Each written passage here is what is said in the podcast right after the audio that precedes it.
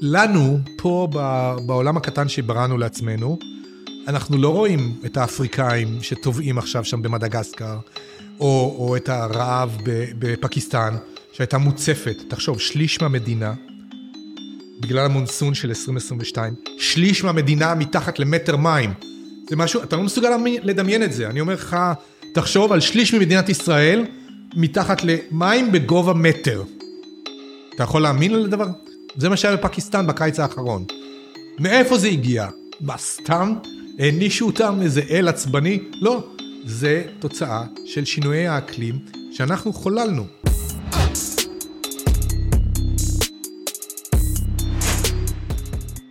שלום ותודה שהצטרפתם אלינו. האורח שלי היום הוא פרופסור יואב יאיר. יואב הוא חוקר אטמוספירה וחלל ידוע בארץ ובעולם. הוא ביצע שיתופי פעולה רבים עם סוכנות החלל האמריקאית נאס"א, וביניהם היה אחראי על ניסוי האסטרונאוט הישראלי אלוף משנה אילן רמון, זיכרונו לברכה, שביצע על מעבורת החלל קולומביה ב-2003, שאם אתם זוכרים, אינה זכתה לשוב לכדור הארץ בחתיכה אחת והתפרקה בעת נגיעתה באטמוספירה. בנוסף לעבודתו כחוקר אטמוספירה וחלל, יואב מרצה וחוקר. הוא דיקן בית הספר לקיימות במרכז הבינתחומי הרצליה. אוניברסיטת רייכמן, יש לומר. אנחנו הפכנו מהבינתחומי הרצליה לאוניברסיטת רייכמן. אה, מעולה. כן. והוא מקיים הרצאות בארץ ובעולם בנושאים מרתקים ורבים. בעבודתו, יואב עשה לישראל שירות ענק בהובלת מחקרים במגוון נושאים הקשורים לחלל. מחקר אטמוספירות פלנטריות ועד לגילוי המסתורין של מזג האוויר בחלל.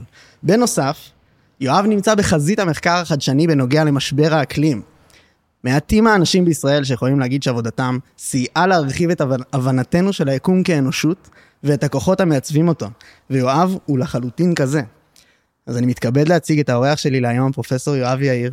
יואב, ברוך הבא לפודקאסט, מה שלומך? שלום, אחלה, תודה רבה שהזמנת אותי. באהבה. כמעט הסמקתי מהתיאורים שלך, בסדר. זה מעולה, זה מעולה לי. תשמע, אני רוצה להיכנס ישר פנימה ברשותך, אם אפשר. יאללה. האם אנחנו לבד ביקום? וואו, שאלה מצוינת, שאני לא בטוח שנוכל למצוא לה תשובה. אוקיי. Okay. תראה, יש הרבה גישות uh, לתקוף את השאלה הזאת, נדבר על כמה מהן. Okay. כן. השאלה הראשונה, מה ההסתברות שרק על כוכב לכת קטן סביב שמש, שיש מאות מיליארדים כמוה בגלקסיה שלנו, uh, רק על כאן נוצרו חיים תבוניים. ההסתברות לפי כל החישובים שלנו, וכמה שאנחנו אגב פותחים עיניים טוב יותר עם כלי מחקר חדשים, טלסקופים חדשים, ג'יימס ווב להלן, כן. אה, וכמובן האבל ואחרים, אה, התשובה היא בהסתברות מאוד מאוד נמוכה, אנחנו לבד. אז זאת שאלה, האם יש חיים איפשהו בגלקסיה? כנראה שכן. השאלה היא, האם יש חיים תבוניים, תרבות טכנולוגית, תקשורתית, אי אנשהו בגלקסיה? זאת שאלה הרבה יותר קשה. אוקיי, נכון. כנראה שכן. השאלה היא אם נדע את זה בוודאות, כלומר, האם תיווצר תקשורת, או נוכל לאמת את זה על ידי תצפית. כי השערות, אתה יודע, זה יפה מאוד, אבל במדע אתה צריך הוכחות. Mm-hmm. הוכחות שתוכל לתקף אותן מעבר לכל ספק. לא רק לעניין של הסתברות, אלא ממש, אה, תגיד, אוקיי, את הסיגנל הזה, זה לא יכול להיווצר על ידי שום תהליך בטבע, זה כנראה תוצאה של תרבות טכנולוגית, תקשורתית, או ששלחה לפה גישושית וסיירת מקדימה לפני הפלישה, אם תהיה כזו, או שזה סיגנל שהם שולחים אלינו, מין הנדשייק, הם רוצים לשלוח לנו משהו, והשאלה היא עכשיו, אוקיי, נניח שפענחנו, האם לענות? כן. אז זאת, זאת שאלה מאוד מאוד... יש את ה-The Fermi Paradox, אתה מכיר את... בדיוק, ברור, כן. פרדוקס פרמי שואל uh, את השאלה, למאזינים נאמר, כן. אה, פרמי, אנריקו פרמי, חתן פרס נובל בפיזיקה, אה, העלה את הסברה שאם באמת יש הרבה מאוד תרבויות תבוניות, טכנולוגיות ביקום, הן תנסנה מתישהו ליצור קשר, והשאלה היא, למה לא שמענו כלום עד עכשיו? איפה כולם? The big silence. כן. ולפרדוקס פרמי יש לפחות, מה שאני מכיר, 50 הסברים שונים, שמנסים להסביר למה עד עכשיו לא שמענו כלום. כן. ואני אתחיל בפשוט ביותר. בטח. אנחנו מחפשים מעט מאוד זמן. כן, בשנות ה-70 רק שמנו איזה... כן, טל... בדיוק, אנחנו בנינו צלחות, כן, צלחות. שקולטות אותות מהחלל, כמו שאמרת, גרינבק, כן. גרינבנק, וירג'יניה, 1964, אה, תחנות אה, נוספות ברחבי העולם שקולטות אותות מרחבי הגלקסיה. אגב, רוב האותות, אם לא רובן המוחלט, הם רעש טבעי שנוצר בתהליכים פיזיקליים שונים. אז למה לא קלטנו שום סיגנל? התשובה היא כי אנחנו מאזינים מעט מאוד זמן, ואולי לא פענחנו משהו. תכף אני אגיד על זה משהו ממש מהזמן האחרון. אה, הסבר שני לפרדוקס פרמי, תרבויות טכנולוגיות לא משדרות כדי שלא נגלה אותן. בדיוק. בכוונה. משום שאתה, וזה אגב, לא אני אמרתי. כן, כן, זו תשובה שאני מכיר. כן, כן. אתה, אתה לא יכול לדעת מי מאזין לך שם בחוץ. כן. האויב מאזין, לימדו אותנו ב... זהו, אם אנחנו נקביל את זה כאילו ל- ליער, שבו אנחנו נמצאים באיזה מקום סבוך, ואנחנו כן. לא יודעים מה קורה מבעד לענפים בצד נכון, השני, נכון, אז בדיוק. אני לא יודע אם היינו בהכרח באים לשם לחפש, כי יותר חשוב שנייה לשמור על מה שיש פה, כי זה מסכן את כל השבט שלך. בדיוק. אתה לא יודע מי נמצא שם בחוץ ומה כוונותיו. האם כן. זה מין של טורפי על, כן. שאגב, הוליווד נורא אוהבת ברוב הסרטים לייצג אותם כפולשים בעלי כוונות, השמדה, השתלטות, אה, לקיחת המשאבים שלנו, המוטיבציות לפלישה עתידית הן אה, מגוונות, אבל שוב, זה בראייה דרך הפריזמה האנושית, והחלה של עקרונות, בוא נאמר, פיזיקליים או דרוויניסטיים, על התנהגות של מינים תבוניים שהם לא אנחנו. כן, שהחזק שורד כאילו. כן, זה החזק שורד והחזק מתפשט, כן. וכשמנצלים את המשאבים הסופיים, יש לומר, של כוכב לכת מסוים, מינים תרב... תרבותיים, טכנולוגיים, יקפצו ל... למטרה הבאה שלהם. אגב, אנחנו עושים בדיוק את זה, תשים לב, אנחנו מחפשים עכשיו, וזה קשור לכובע השני שלי כדיקן בית ספר לקיימות, אה, אנחנו מחפשים כאילו פלנט B. כן, מאדים. או Earth 2. כן. לא, מאדים כנראה לא יהיה מקום ליישוב המין האנושי, אבל... אתה לא, יש עכשיו את כל העניין עם אילון מאסק וההתיישבות במאדים וזה. כן, אבל אתה לא יכול אה, לקיים אה, מיליארד בני אדם על מאדים, בטח לא בטכנולוגיות הנוכחיות שלנו, וכל הסרטים האלה על המושבות העתידיות, הם מוגבלים לאיזשהו חיל חלוץ שיוצא או למאדים או הרחק, אתה יודע, לכיוון אלפא קנטאורי, כן. לחפש כוכבי לכת סביב שמשות אחרות. כן. שזה מה שאנחנו מחפשים עכשיו, שהם יהיו הביטביליים, כלומר, שאפשר יהיה ליישב אותם, או בוא נאמר, נחפש עליהם צורות חיים דומות לשלנו. האם הם ייראו כמונו, כמוך, כמוני? לא בטוח, באמת, קרוב לוודאי שלא. אגב, זה נורא מצחיק אותי, בכל הסדרות האלה, אני עכשיו עוקב אחרי המנדלוריאן ובובה פט וכל הספין-אופים של סטארט-טרק, כן. וזה כאילו הבדיחה השגורה. אסטרונאוט נכנס לפאב, לא משנה באיזה כוכב לכת, באיזה מערכת שמש, את מי הוא פוגש? בדרך כלל יצורים, שתי רגליים, שתי ידיים, לא משנה מספר האצבעות, מה ששונה זה הראש. גדול, כן. הראש. כן, למ- למה האבולוציה צריכה תמיד להגיע לפתרון הזה? לא, אני אומר, זה לא האבולוציה, זה הדמיון המוגבל של החבר'ה מהוליווד, או מ... נכון, כן. מ- את יודעת, Industrial Light and Magic, ג'ורג' לוקאס והחבר'ה. בעצם, לפי העקרונות הביולוגיים והדרוויניסטיים, בכלל לא מחויב שאנחנו צורת החיים האופטימלית. כי בעצם, כשאתה שואל את עצמך, מי שולט, או מי הכי נפוץ בפלנטה הזאת שלנו, זה לא אנחנו. אנחנו... חיידקים, אתה מתכוון. כן, החיידקים, או הפלנקטון באוקיינוסים, כן. משהו, הפטריות, להלן אה, אה, The Last of Us, כן. וכדומה, כן, הנבגים המסתוריים ש... כן, בעצם מה מה שאתה אומר שדרווין זה נורא, אה, כאילו אנשים נוטים לחשוב שזה דטרמיניסטי, שכאילו יש דרך אחת שבה היינו יכולים להגיע לנקודה פה, אבל זה לא, זה מקרי לחלוטין זה נראה לי מקרי לחלוטין, כן. ולכן אה, אני בדיוק הבוקר קראתי אה, מאמר שהתפרסם במגזין של האגודה הגיאופיזית האמריקאית, אה, Will we ever find life on Mars? בטכנולוגיות הנוכחיות שלנו. והתשובה היא, כנראה לא נוכל למצוא בטכנולוגיות הקיימות היום הוכחה חד משמעית לקיומם של חיים במאדים. בין היתר, משום שהטכנולוגיות הללו גם לא עושות עבודה טובה במציאת חיים כאן בכדור הארץ. כן. אם זה בחישה מרחוק, או בנחיתה ודגימה של הקרקע או המים, ו- ולמצוא משהו. אז היום, אה, וזה נושא שמעסיק אותי, והייתי בכמה הרצאות מופתיות ממש, בכנסים מדעיים ממש לאחרונה. אה, זה מרתק אה, ממש. כן, זה תחום שקוראים לו אקסוביולוגי, כאילו חיפוש אחר החיים שהם מבחוץ לכדור הארץ. כן. אה, אבל רק בשביל שאני אבין, אה, יש שתי עניינים עם אה, מאדים. יש אחד את הליישב את מאדים, שזה לא בהכרח אומר שמצאנו שם חיים, ויש את הדבר השני שזה חיפוש חיים. אתה מדבר רק על זה, נכון? אני אדבר על חיפוש חיים במאדים, נוכל גם שלמעשה- לדבר על, על קולוניזציה, אם כן, תרצה. זה, זה שני דברים שונים. אבל שני פשוט. דברים שונים. כן. קודם כל, היום, על פני השטח, התנאים על מאדים הם לא כאלה שמאפשרים חיים, לפחות life as we know it. איך יודעים את זה? האטמוספירה. דלילה מדי, ולכן כמעט כל הקרינה הקוסמית וקרינת העל סגול מהשמש מגיעות לפני השטח, ופשוט צולות את כל החלבונים, אם יש כאלה. הסביבה היא אה, עם אטמוספירה מאוד מאוד דלילה, תנודות טמפרטורה מאוד מאוד חזקות, אין מים נוזליים, אז זה מאדים היום, אבל כן. אנחנו יודעים די בביטחון לומר, שבעבר מאדים היה מאוד דומה לכדור הארץ. אם אתה עושה טיימלפס אחורנית שלושה מיליארד אל העבר, מיליארד שנים, היו אוקיינוסים על מאדים, הייתה אטמוספירה, היה מחזור מים, ואנחנו יודעים שבערך לפני 3.7 מיליארד שנים, חיים הופיעו כאן, אוקיי? אז אם התהליכים הללו קורים בכל מקום, ספונטנית, כאילו כמין אימפרטיב טרמודינמי אפילו, שבו מולקולות משכפלות את עצמן וסוגרות את עצמן במערכות סגורות ומקודדות מידע גנטי כלשהו לדורות הבאים, אז אם חיים הופיעו פה לפני 3.7 מיליארד שנים, אולי גם במאדים. אבל כידוע, האקלים בכדור הארץ, מאדים, ולצורך העניין גם נוגה, התפתח בצורה אחרת לגמרי, כפונקציה של התנאים הפיזיקליים. המאזן בין קרינת השמש, הרכב האטמוספירה והגיאולוגיה של פני השטח. מאדים היום הוא מדבר צחיח, ללא מים נוזליים, עם שתי כיפות קרח של אה, CO2 קפוא, עם קצת מים אולי, ונוגה זה גיהנום רותח, 450 מעלות קלווין, 90 אטמוספירות. במאדים אטמוספירה מאוד מאוד דלילה, בנוגה יותר מדי דחוסה. רק אנחנו, במה שנקרא אזור זהבה, מהמשל של זהבה ושלושת הדובים, כן. שבמדעים פלנטריים קוראים לו The Goldilocks region.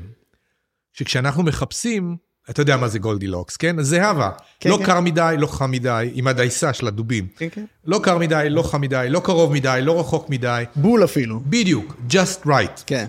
עכשיו, לכל שמש, לכל כוכב בגלקסיה, יש אזור זהבה כזה, שאנחנו מחפשים כוכבי לכת שיהיו שם, בתוך האזור הזה, אה. כי אז הנחת העבודה שלנו, שיהיו שם מים נוזליים, וזה מאפשר ביולוגיה, ביולוגיה חוצנית. תהיה אשר תהיה. אבל מאדים הוא ממש ממש רחוק כבר. מאדים הוא קצת מחוץ כן. להביטבל זון של השמש שלנו. זהו. אבל בעבר הסברה היא שהוא כן היה מספיק, הוא היה ממש על הבורדרליין, ואולי נוצרו בו חיים. עכשיו, כן, איך נדע? אבל זה תהליכים של מאות אלפי שנים, או מיליונים. כן, מיליונים של שנים. אז התקווה היא בסוף, אני חושב שזה מה שאילון מאסק, ובסתר ליבנו, גם אנחנו כמדענים, שהם לא בקטע של חקר יזמות. חלל פרטי לניצול כן. משאבי הלכת, כן, כן. משאבי כוכב הלכת, החלום שלנו זה שעד 2030, 2040, בסוף יהיה איזה אסטרונאוט, או אסטרונאוטית, שתפסע על קרקע מאדים, ותיקח פטיש של גיאולוגים, ותשבור איזה סלע, ותפתח אותו, ונמצא איזה מאובן של משהו. ואז נגיד, אוקיי, זה תהיה ההוכחה המוחלטת בעיניי כמדען, לשכיחות האינסופית של חיים ברחבי היקום. כן. כי זה אומר שאם בשני כוכבי לכת, סביב שמש אחת, מיני מאות מיליארדים, אם בשני כוכבי לכת נוצרו חיים, אז כנראה בכל מקום שיש את התנאים האלה, ייווצרו חיים. לא, יש גם סטטיסטית כל כך הרבה שטח שיכול להיות בו את זה, ואם אתה מוצא שתיים, אז אנחנו לא הדבר היחיד שקיים. נכון, אז פתאום נכון. זה הגיוני באמת. כן, כן נכון. ובהקשר של אילון מאסק שאמרנו, אז אה, הוא, אני יודע שהוא אומר, שה- uh, to become a multiple planet species, multi-planet species, כן, נכון. זה כאילו דבר שכזה מובן מאליו בעיניו, שכאילו עוד כמה שנים זה יהיה כזה דה. אני אגב הייתי במקום ושמעתי את זה במו אוזניי. ראית? זה היה בכנס האגודה לגיאופיזיקה האמריקאית בסן פרנסיסקו לפני שבע או שמונה שנים, והוא היה keynote speaker, אילון מאסק, והזמינה אותו יושבת ראש האגודה, ו... החליטו שזה לא יהיה, כאילו, נותן הרצאת PowerPoint עם שקפים, אלא בשיחה איתה, mm. ואחר כך אה, אה, שאלות מהקהל. Q&A כזה, כן. כן, כן, אז היא שאלה אותו, מיסטר מאסק, what is this obsession of yours with Mars? ואז הוא אמר את המשפט הזה, I believe humanity should be a two-planet species, not just one. אה, והוא עובד על זה, כן? אנחנו רואים זה החזון, זה מה כן, שהוא זה, רואה. זה הכיוון, זה כן. הכיוון. אה, והוא גם עוד, עוד משהו שמעניין בזה, במשפט הזה, הוא, אה, אני יודע גם, אה, הוא ואשתו, אשתו מוזיקאית. והם הם אומרים הרבה, הם מאוד, גרושתו כבר, אוי ואבוי. אוקיי, אז גרושתו היא מוזיקאית. אוקיי. אבל אני יודע שהם אומרים שמשפט ממש מעניין, שמדע בדיוני הוא מה שמכתיב את ההתקדמות של המדע. זאת אומרת, קודם כל זה בדיוני, זה ספרים, זה סרטים, זה דברים כאלה, ואז המדע מדביק את הפער. אני אגיד את זה, אני קודם כל קונה את זה, קונה את זה. אבל אני אגיד, מדע בדיוני טוב. לא כל מדע ברור, בדיוני, ברור. ולא כל ז'אנר במדע הבדיוני, אה, ואני חובב מובהק של מדע בדיוני. אה, סרטים, סדרות, אה, הבנת כבר, כן. אם אני רואה, אם אני הידרדרתי עד לראות את המנדלוריאן, אז כאילו, למה? אומרים שזה טוב. לא, הוא לא רע, כאילו, אבל בסוף, כמדען, אתה צריך להסתכל ולראות מתי הם עשו את הקפיצה הזאת בין מה שאפשר לדבר עליו לבין מה שהוא לא מתקבל על הדעת, וסותר את חוקי הפיזיקה. כן. למשל, כל פעם שצ'ו, שהריסון פורד אומר לצ'ובקה, אה, אוקיי, פאנצ' איט, ובוא נעבור לוורפ 2, לוחצים ועוברים את מהירות האור, אז אוקיי, שם נעצר המדע הבדיוני, וזה כבר כן. הופך למשהו אחר. וגם במנדלוריאן, אתה רואה, הוא מטיס איזה חללית, אז זה מטיס אותה בחלל, כאילו זה מטוס קרב, זה F-16. ימינה עם הסטיק, שמאלה, קופצים מפלנטה לפלנטה בשלוש שעות. כאילו, אבל- כאילו אפילו אה, לטוס ממקום למקום במערכת השמש, במהירויות שאנחנו יודעים לטוס בהן, זה שנים, אם לא חוד... כן, שנים כן. ארוכות. לא, זה, לפי מה שהבנתי גם לפי התוכנית שלו, זה כאילו עולים על מעבורת, וכאילו יוצאים וזהו, זה לא, תראה, זה, היום- זה חד-כיווני. נכון, הוא אמר את זה, כן. באותה, באותה שיחה, באותו- הוא אמר, My dream is to die on Mars, just not on impact. כאילו, אני רוצה להגיע למאדים, לחיות עליו ולמות שם, אבל לא להתרסק לא, על כן. מאדים, כן. אני רוצה לנחות בשלום, כן. שזה גם מבצע לא פשוט בכלל, ממש, לנחות על כן. מאדים בשלום, הרבה מאוד חלליות עבדו בדרך, או תוך כדי ההגעה, אה, אבל שוב, אנחנו לדעתי ממש בהתחלה של המסעות הגדולים. בדיוק. אוקיי, אז, אז אנחנו נראה, אולי לא אני ולא אתה, אבל נגיד נכדינו ונינינו, בהנחה שיהיה פה משהו שישרוד כוכב הלכת הזה, אנחנו נראה מסעות יותר ויותר שאפתניים. שוב, יש את המגבלה שצריך להכיר בה, של הגוף האנושי בחלל. אנחנו לא נועדנו לשהות מאוד מאוד ממושכת בתנאי מיקרו-כבידה, לטיסות של עשרות שנים בחלל. זה לא הגדרת היצרן לגוף האנושי. ולכן צריך לעשות אה, התאמות. התאמות, ויש כן. המון המון אה, רעיונות על זה.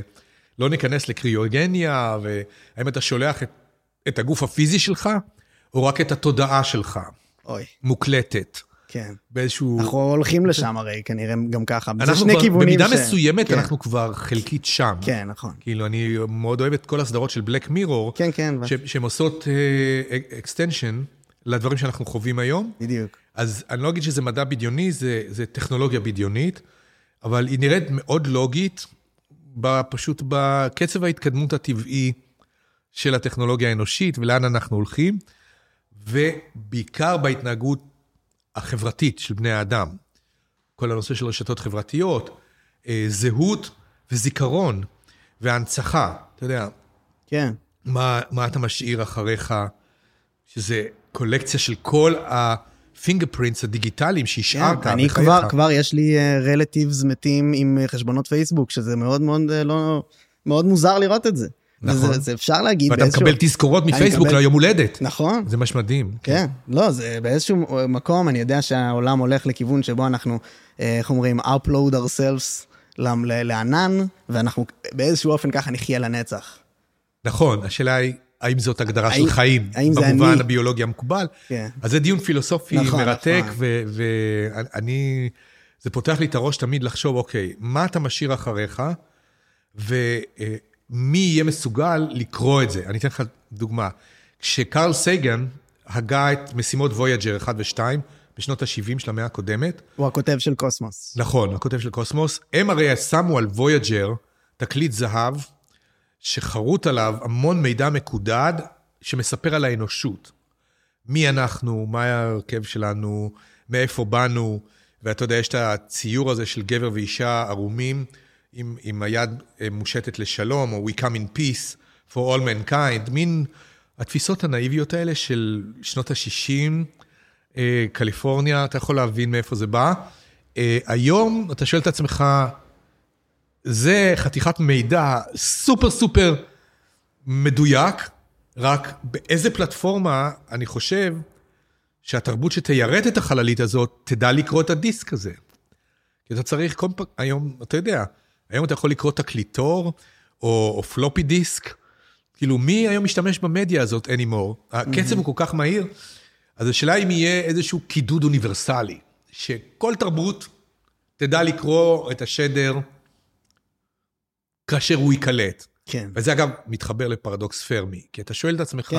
אוקיי, אני עכשיו מאזין עם כל האנטנות בקליפורניה, ב Mojave Desert שם, הפרויקט של ביל אלן, ממייסדי מייקרוסופט, שמממן את SETI, ואוקיי, איך אני אדע שקלטתי סיגנל שהוא לא מקרי?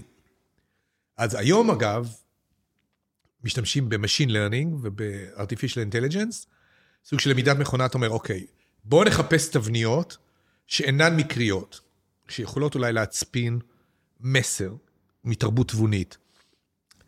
ואני שואל אותך, דניאל, מה היית משדר לגלקסיה לספר להם שאתה אינטליגנטי?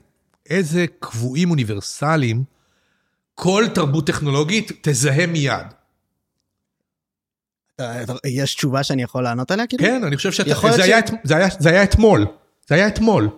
פאי דיי, כן. 3.14, מרץ', כן, 14 לשלישי. למרץ, כן, זה כן. 3.14. פאי דיי. תרבות אה, פאי... מתמטיקה. המתמטיקה. פאי זה מספר שאומנם קודד לשיטה העשרונית שלנו, אבל אתה יכול לקודד אותו בינארית, וזה היחס בין קוטר להיקף כן. של כל האובייקטים השמימים, העגולים. אז אתה אומר שלמעשה השפה האוניברסלית של כל היקום היא מתמטיקה. אני חושב שכן, ומתמטיקה שמצפינה ידע פיזיקלי. למשל, פאי זה ידע גיאומטרי, אבל הקבוע של פלנק, מהירות האור, אה, ועוד קבועים אוניברסליים, כן, אה, כן. כמו מטען האלקטרון, מסת הפרוטון, מקודדים את זה ברצף ספרות בינארי, שאם אתה קולט את זה באלפא קנטאורי, אתה אומר, או, החבר'ה האלה יודעים את משוואת שרדינגר, כן. בואו נדבר איתם, כנראה יש על מה. וואו, מעניין רצח. גם אני, זה זורק אותי פשוט לזה, ממש השבוע ראיתי משהו על הפירמידות, שמקודד בתוכן, גם פאי, אם אני לא טועה, אבל המון המון נוסחאות מתמטיות, ומוכוונים באופן ישיר לצפון. למה שהיה הצפון. כן, כי זה זז טיפה. ברור, כל... יש את הנקיפה כן, של יש הצירים. כזה, אוקיי, נכון. אתה, אתה מדבר על התיאוריה של אריך פון דניקן, בין היתר. מרכבות האלים, שאני גדלתי עליה כשהייתי ילד בשנות ה-70. כן. כי אתה, אתה שואל את עצמך, יואב, איך הגעת לפה שאתה מתעסק בדברים האלה? אז אני מחזיר את עצמי ל, לשנות ה-60 בפתח תקווה, כשגדלתי וההורים שלי קנו לי ספרים, כמובן ז'ול ורן ומסעות נאוטילוס והנחיתה על הירח, שזה מדע, מדע בדיוני. ואז הגיע פון דניקן עם התיאוריה הזאת של מרכבות האלים על תבונה חוצנית, כן. שהשאירה פה סימנים, וזה הדליק אותי ברמות, וואו, אמרתי... איזה גיל מדובר? 14. 14. הייתי בן 14. איזה כיף. וכתבתי, אני זוכר, כתבתי, הייתי מנוי על כתב עת של מכון ויצמן לפרסומים, היה להם כתב עת שנקרא לדעת, לבני נוער, על מדע פופולרי וזה. ונורא סקרן אותי מה מדענים חושבים על התיאוריה של פון דניקן, כי הוא קיבל זלזול גמור. וכתבתי מכתב, והם אמרו לי, אה, תקשיב, פרופסור עופר בר יוסף, מהחוג לארכיאולוגיה באוניברסיטה העברית, הסכים להסביר לך, ונקח, ואבא שלי לקח אותי ואת אחי הצעיר ואת בן דוד שלי, ונסענו לירושלים, קיץ 1972, והוא לקח אותי לחוג לארכיאולוגיה, ודיברנו על התיאוריה. עכשיו, תחשוב, איזה חוויה זה עשה לי כילד לפגוש פרופסור שמסביר את העקרונות של האבולוציה האנושית, כפי שמשתקפת בטכנולוגיה של אבני צור. הוא הראה לי, תראה את הראשי חוץ, תקופת האבן, תקופת הברונזה, תקופת הברזל. אתה רואה את השיפור ההדרגתי, עכשיו זה על פני מאות אלפי שנים. כן. אומר, אתה לא רואה פה קפיצות, שפתאום הגיעה חללית ולימדה את החבר'ה, אוקיי, M16, כן. עכשיו נעשה M16. לא. לא, רואים ולכן- תהליך. רואים תהליך, וזה לוקח הרבה מאוד ניסיון וטעייה, אבל זה בא מה, מהתרבות האנושית בעצמה, זה אורגני. ולכן הוא שלל את התיאוריה הזאת של ביקורי חוצנים, כמו שפון דניקן אמר, אבל יש תעלומות שפון דניקן מצביע עליהן, שאין לנו תשובות עליהן עד היום. למשל, אנחנו, ואגב, אני רואה את זה היום בסדרות פופולריות, כאילו יש כן. full circle, חוזרים עוד פעם, Discovery Channel ו-National Geographic, היה עכשיו נטפליקס של גרהם הנקוק. כן. תיאוריית האסטרונאוט הקדום קוראים לזה, כן, אה, שנחתו פה חבר'ה ולימדו אותנו את ה basics ועזבו אותנו לגורלנו. כן. אז מה שאתה אמרת על הפתח של הפירמידות שמצביע בדיוק לכיוון כוכב הצפון, זה ידע אסטרונומי מתקדם, אבל היה להם, לקדמונים היה ידע אסטרונומי מאוד מאוד מתקדם, על סמך שורה של, ארוכה מאוד, מאות ואלפי שנים של עדויות אסטרונומיות שהצטברו בזו, בזו אחר זו, ואפשרו להם לגלות את החוקיות. שאותה אחר כך הצפינו במבנה הפולחן שלהם הגדולים. הנה, אני לובש חולצה של סטונהנג'. כן. שבתי יעל הביאה לי. גם, זו תעלומה מאוד מאוד גדולה. אז פתרו אותה כבר, אנחנו יודעים איך בנו את סטונהנג', מתי בנו אותם, ואנחנו חושבים שאנחנו מבינים למה בנו אותם. משום שהתרבויות הקדומות האלה, לפני 3,000, 4,000 שנה לפני הספירה, אה, נזקקו לאיזשהו שעון, כן. שיגיד להם מתי החורף נגמר והאביב מתחיל, מתי הקיץ נגמר ויש לצפות לבואו של החורף. בסוף, אלה היו חברות של לקטים ציידים, ש... או חקלאים קדומים, שהיו צריכים את הידע הזה על סמך התצפיות. תזכור, לא היה להם שעונים, ולא היה להם לוח שנה, אז המבנים האלה, שאנחנו מוצאים אותם אגב בהרבה מאוד תרבויות, גם באירופה וגם בדרום אמריקה וגם באסיה, הצפנה של ידע אסטרונומי למבנה פולחן קדומים. מוצאים את זה שוב ושוב. כל תרבות עם הווריאציה שלה, כן. חלק סוגדים לנוגה, חלק אה, לפליידות. כן, כן, זה המאיה וזה, נכון? המאיה לנוגה, כן. והפליידות בתרבות הקדומה, כן. אגב, של המזרח הקרוב, טורקיה, כן. המבנים הקדומים האלה, הזיגורטים בבבל, בעיראק. המון ידע אסטרונומי. כן, אבל, אבל אתה אומר אה, שאנחנו יודעים כבר איך עשו את זה. נכון. אה, אבל, אבל המיינסטרים מופרך כל הזמן, המיינסטרים של המדע.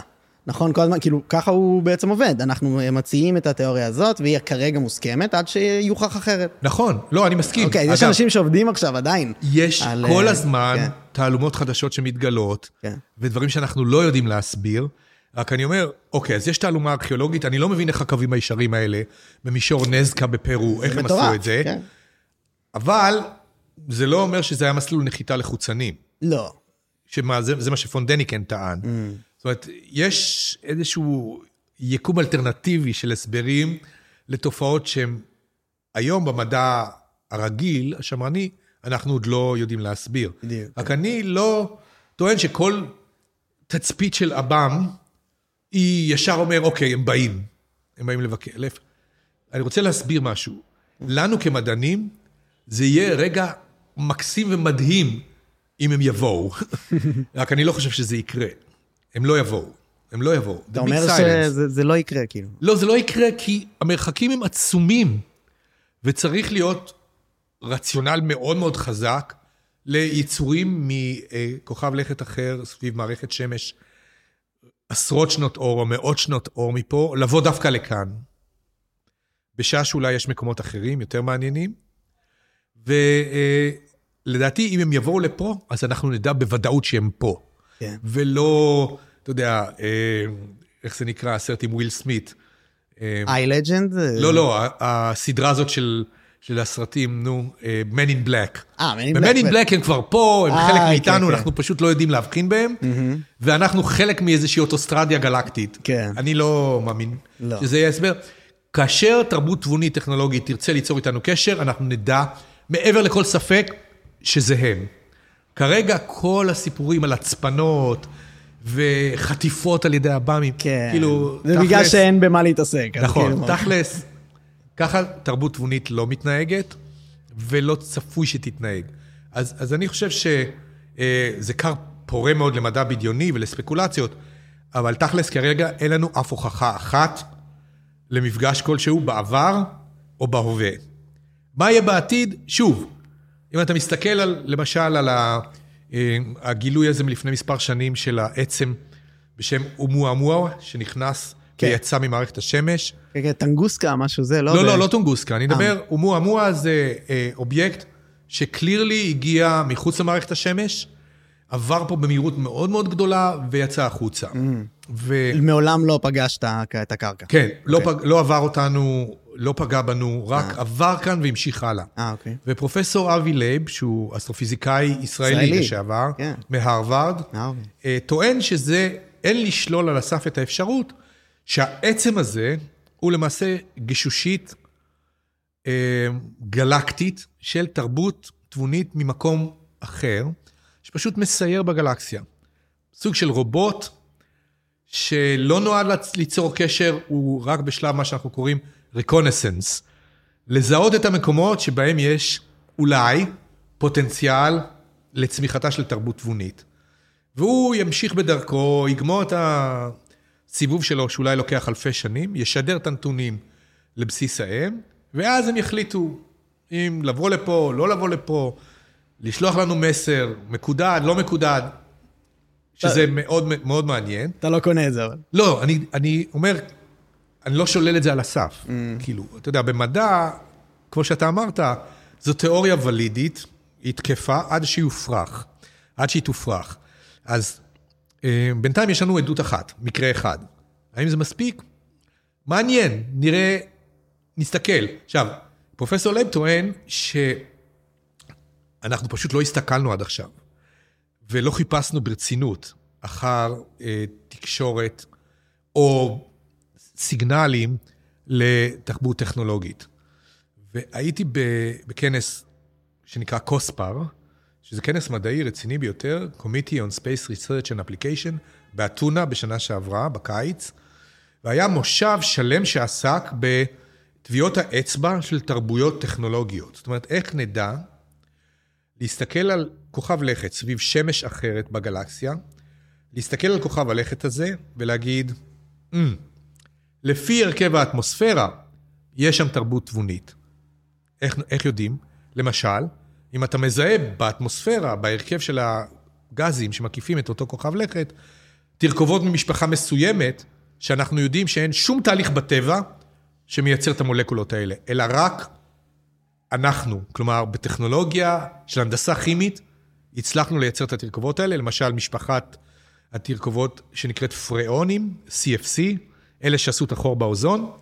זה לא נוצר בטבע, זה נוצר על ידי מהנדסים של ג'נרל אלקטריק, שרשמו פטנט בשנות ה-20 של המאה הקודמת, ומאז הם משתמשים בזה. אתה חושב שיש כאלה בכוכבים האלה? לא, אני אומר, זה יכול להיות. בוא נאמר, אני לא שולל את זה על הסף. כן. שגם להם, לחבר'ה חם, והם צריכים מזגנים, אוקיי? לא. משנה אם הם יהיו ירוקים עם אנטנה אחת ועין באמצע המצח, או 12 אצבעות, ווטאבר. כן. בסוף, כולם צריכים אה, תנאים סבירים של שיווי משקל, ביולוגי, כימי, עם הסביבה שבה אתה חי, אוקיי? כן. אז אם אתה צריך למשל לקרר את עצמך, כנראה שאתה תגיע לפתרון הזה של גזים, בעלי מקדם התפשטות כזה או אחר, ואם אתה יודע קצת טרמודינמיקה והנדסה כימית, אתה תייצר את התרכובות האלה, eventually, ואם אני אזהה אותם באטמוספירה של כוכב הלכת, אז אני אדע, אדע בוודאות, מישהו שם עובד על זה. כלומר, יש שם מישהו שיודע מה הוא עושה. ואז השאלה היא, כמובן, מה שדיברנו עליו בהתחלה, האם אנחנו מושיטים להם יד, שולחים להם אה, גשושית, שולחים להם תשדורת, מי משדר בשם המין האנושי? האו"ם? אילון מאסק? ראש ממשלת סין? פוטין? לא יודע. זה לא תחרות מי שיגיע ראשון? זה תלוי איך אתה מגדיר את זה להגיע ראשון, כי ברור... ליכולת הטכנולוגית. לא, לא, אני מבין, אבל אני מאמין שהמרוץ לחלל, שהיה בשנות ה-60 ודחף את שתי המדינות, אה, שתי המעצמות, ברית המועצות וארצות הברית, אה, להתקדם ולהעיז ולסכן בני אדם, יוקרה ו- וכסף רב מאוד, אה, המרוץ הזה הסתיים. היום אנחנו בעידן של שיתוף פעולה. אני רוצה לקוות, אולי אני נאיבי, והסינים והרוסים, לא בדיוק עכשיו, בוא נגיד, עידן פריחה לשיתוף כן. פעולה. אני לא הייתי רוצה לראות עידן שבו מיליארדרים משתלטים על העניין. והם כן. קובעים את האג'נדה. אני חושב שאבל הדבר הכי הכי אה, מגוחך שיהיה זה שאם אנחנו נעשה קולוניה במרס ועדיין נתייחס להוא רוסי וההוא סיני וההוא זה. בתכלס אנחנו מתחילים לחשוב כ, כ, ככדור. נכון. אבל, אה, אבל זה עוד לא שם, אנחנו, ה, ה, מי ייקח אותנו עדיין, עדיין נותר אה, בערפל. אתה צודק לגמרי, יכול להיות שזה מקודד לה, להתנהגות האנושית. כי כאלה אנחנו, כן, ההתפשטות אה, הזאת. מתפשטים, אבל גם מתפצלים לשבטים. כן. כאילו, זה רוצה את הטריטוריה הזאת וזה את הטריטוריה הזאת, ואז מתחילות מלחמות על משאבים. למה, למה כל הסדרות האלה, אתה יודע, מלחמת הכוכבים, יש את הסנאט, ויש את האימפריה, ויש את המורדים. זה איזשהו חיקוי של דפוס מהחיים של ההיסטוריה האנושית. האם תרבויות תמיד מתנהגות ככה? זו שאלה מאוד מאוד גדולה, ואני חושב שהיא מקודדת לתוך משוואת דרייק, שלא דיברתי עליה, אבל משוואת דרייק, שהומצאה בשנות ה-60 של המאה הקודמת, נועדה לענות על השאלה כמה תרבויות תרבו... טכנולוגיות תקשורתיות יש היום בגלקסיה. ויש, אה, במשוואה הזאת, מכפלה של כל מיני הסתברויות, ואחד הנעלמים במשוואה זה כמה שורדת תרבות תבונית לפני שהיא משמידה את עצמה, או מכלה את משאבי כוכב הלכת. שאם אתה מסתכל עכשיו על מה אנחנו עושים להום פלנט שלנו, כן. אה, אוקיי, זה, זה זורק אותי ממש למשבר האקלים שאני אשמח שנדבר עליו. אה, יש לי עוד הרבה נושאים לפני, אם, אתה, אם אנחנו מעדיפים, בנושא של איפה שהיינו עם החייזרים וזה. קח את זה לאן שאתה רוצה, אני פה בסדר. אז אה, לא, בוא, אני, אני, בוא, בוא נגיע ליותר מאוחר דווקא לזה, אוקיי, למשבר אוקיי. האקלים וזה, שיש לי הרבה הרבה מה לגעת בו. אבל אני רוצה לשאול אותך, האם אתה מכיר את לארי קראוס, לורנס קראוס? אה, לא משנה, זה איזשהו מדען פיזיקאי אה, מאוד מאוד מוכר בעולם, יש לו ספרים מאוד אה, יפים שאני ממליץ לקרוא, ויש לו שאלה ממש ממש יפה שנקראת Why is there something rather than nothing? שאני מניח שזה ציטוט גם שאתה מכיר, כן, נכון? כן. אז אני ממש הייתי שמח לשאול אותך איך אתה מתמודד עם שאלה מהסוג הזה, כאילו. למה יש ולא אין? זה, זה התרגום? כן, למה יש חומר ואין חומר, או... למה יש מה שיש? למה יש בכלל? אז אני לא, במדע, השאלה למה, כאילו לחפש סיבה או תכלית, היא שאלה על הגבול, אם תשאל אותי, בין מדע לאמונה. זאת אומרת, אה, כאילו, אתה יכול לחפש תשובה במחוזות של הדת, במחוזות הרוחניים. יש משהו כי יש תוכנית. יש איזשהו grand plan ויש בורא ויש תכלית לכל הדברים, כולל את התכלית לקיומנו אנו בעולם הזה, ו... האל, או מי שזה לא יהיה, אם זה היא או הוא, איזה ישות זאת, אה, בראה את מה שיש כדי להשיג אה, תכלית כלשהי. יש סדר, יש חוקיות, על האנושות מוטל לפענח את החוקיות הזאת, להבין את רצונו של הבורא או הבוראת, ולהשיג אותה. אז, אז יש משהו, כי חוקי הפיזיקה מאפשרים את הדבר הזה. אני, כמו שאמרתי לך בהתחלה, אם הייתי מסתכל על זה, אז, אז God is a scientist. אלוהים למעשה הוא מדען, שמכיר את החוקים וברא את העולם לפי החוקים האלה, שהחומר מתנהג לפיהם. אז אנחנו קוראים לתיאוריה הזו תיאוריית המפץ הגדול, שבראשית ברא אלוהים את השמיים ואת הארץ, אבל מאותו אטום קדום נוצר הכל. ולמה? אני לא חושב שזאת זה, שאלה אוקיי. שיש עליה תשובה. אז כי... יותר, אני אגיד לך פשוט למה אני, אני מרגיש שהרבה אנשים מסתבכים עם זה סביב הקונספט של המפץ הגדול, כי זה כל כך קשה to grasp your mind על זה, אבל uh, העניין שמפריע הוא שכאילו אתה, אתה לא, לא סיימת את השאלות בתשובה הזאת. אוקיי? אנחנו הולכים אחורה והולכים אחורה והולכים אחורה, הגענו למפץ גדול, התחיל מראש כן. סיכה, את... ונהיה זה איך. ולזה... לא, אז זה אנחנו יודעים דווקא. להסביר יודעים... מבחינת חוקי הפיזיקה אנחנו מבינים, לא רע, ויודעים גם למדל את זה היטב, רק תמיד השאלה הבלתי נמנעת, אז מה היה קודם? זהו, כן. לא, אז אני אומר, בראשית ברא אלוהים את השמיים ואת הארץ ואת הזמן. השעון מתחיל לתקתק במפץ הגדול. לפני המפץ הגדול לא היה לא זמן, לא חומר, לא כלום. כן. תוכל להגיד, ורוח אלוהים מרחפת על פני המים, whatever that means. אבל, אבל אה, בפיזיקה, אני לא אגיד שאלות לא לגיטימיות, אבל בהכרת מגבלות המדע, יש שאלות שאנחנו לא יודעים עליהן את התשובה, וגם לא נדע את התשובה. כן? כי בסוף זה קשור למהות המדע, ליכולת לצפות אל העבר על ידי פענוח האור שמגיע מהעבר, בסוף אסטרונומיה, אסטרופיזיקה, זה ארכיאולוגיה של אור. Mm-hmm.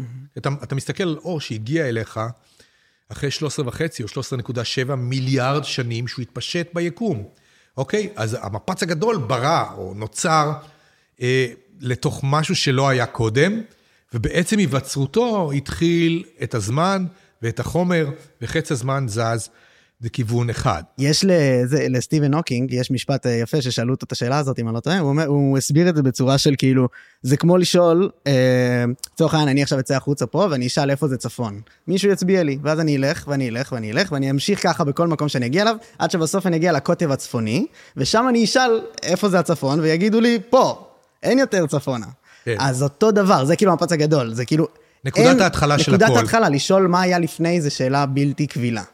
אז, אז שוב, אני לא רציתי להיות שיפוטי ולהגיד, זו שאלה אה, לא קבילה, אתה יכול לשאול את השאלה, אין לי את התשובה. אין לי אז כרגע... איך, אבל, אז אפילו אתה אומר לא להתמודד איתה? או שכאילו, לא, לא, לא צריך... אתה, אתה יכול לזרוק כל מיני השערות, אבל mm. אם לא תוכל להפריך את ההשערות האלה, כן. אז, אז זה רק השערות. אתה יודע, ואז מתחילות שיחות על יקומי תולעת ועל חורי תולעת, שהיקום מתקפל לתוך עצמו, ו, ומה צורה לו ומה הסוף לו. אנחנו לא יודעים. אנחנו משערים, האם נוכל לאושש את ההשערות האלה, לתת תצפית ניסויית שתאמת אותן? אני לא יודע. אבל שוב, כשאני מסתכל על התקדמות היכולות שלנו, איפה היינו לפני עשר שנים, לפני עשרים שנה, אה, אז אני חושב שאולי יש סיכוי ש-down the road, מתישהו נדע לענות על חלק גדול מהשאלות האלה, ונבין אותן יותר טוב, ולו רק בגלל שתהיינה לנו עדשה יותר טובה, או פריזמה יותר טובה להסתכל עליה. אנחנו אגב יוצרים היום כלים אה, שהם, אה, איך נאמר, extension של המוח האנושי, כלי בינה מלאכותית, שאולי יהיו אפילו טובים מאיתנו בחיפוש התשובות לשאלות היסוד האלה. אם כי בסוף אתה מלמד את המכונה מה שאתה יודע, מגדיר לה כללים, ואז אתה מצפה שאולי היא תייצר ידע חדש. אנחנו על סף העידן הזה. ונראה מה... זה מה... העידן שבו הם ישמידו אותנו, הרובוטים. אה, כן. אלא אם כן הם יצייתו לכללי הרובוטיקה של אסימוב. כן. כן.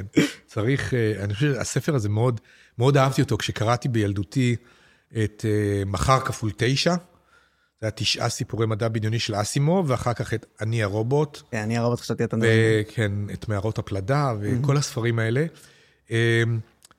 הוא מדהים, אסימוב, תחשוב, הוא כתב בשנות ה-60 דברים שקורים היום, פחות או יותר, ודילמות שאנחנו מתמודדים איתן היום. killer robots, האם אתה נותן למזל"ט או למל"ט קרבי להחליט kill או not kill?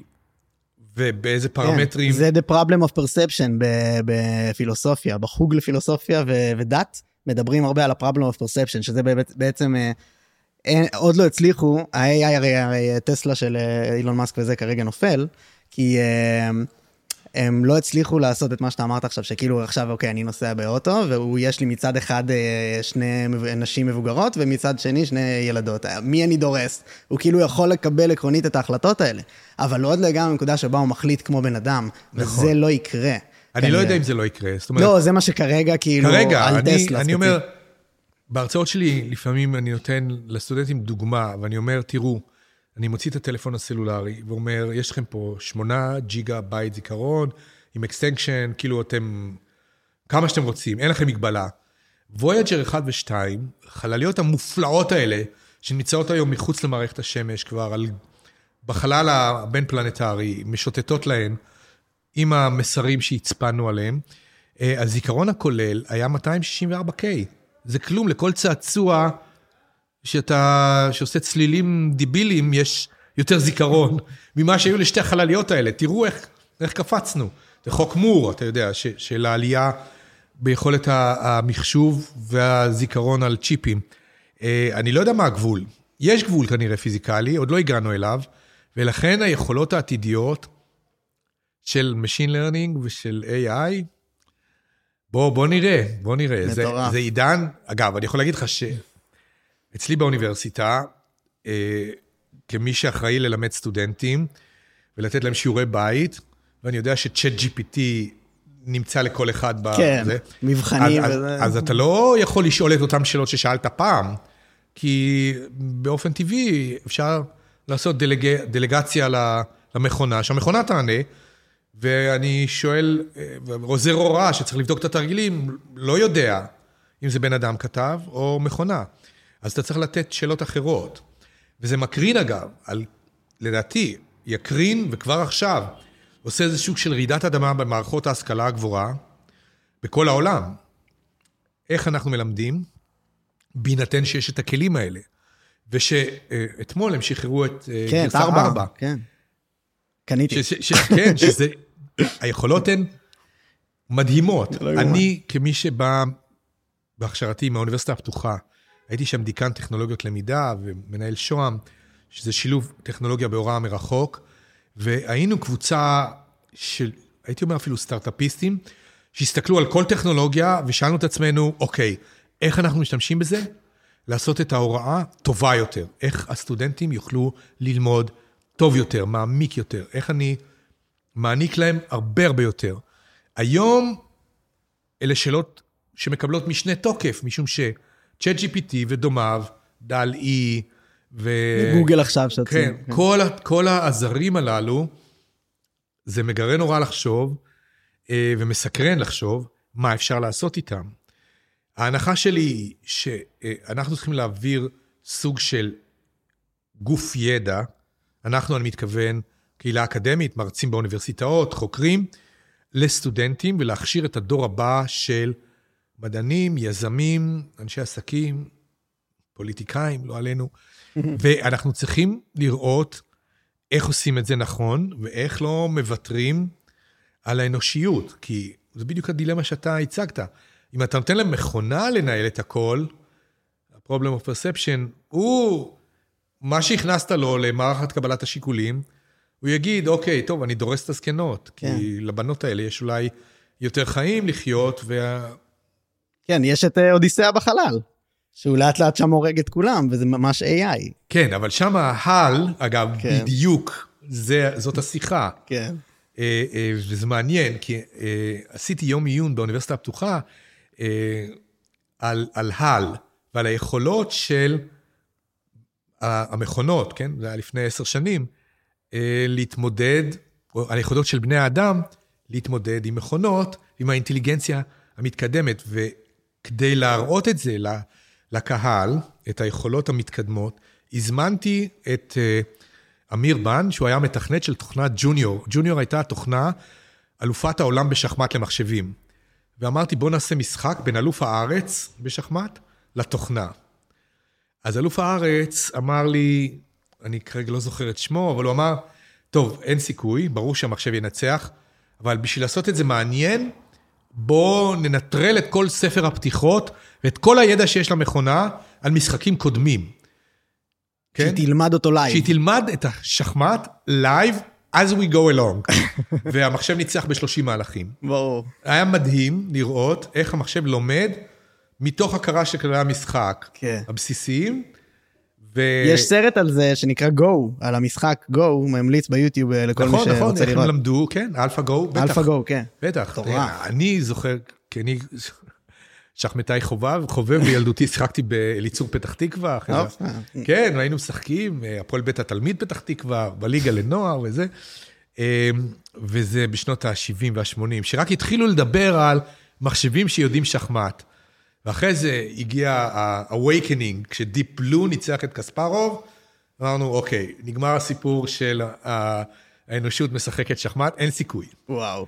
אבל היום אנחנו בעידן עוד יותר מסעיר ומעניין, כי עכשיו מדברים על, אוקיי, מה הידע ומי מייצר את הידע.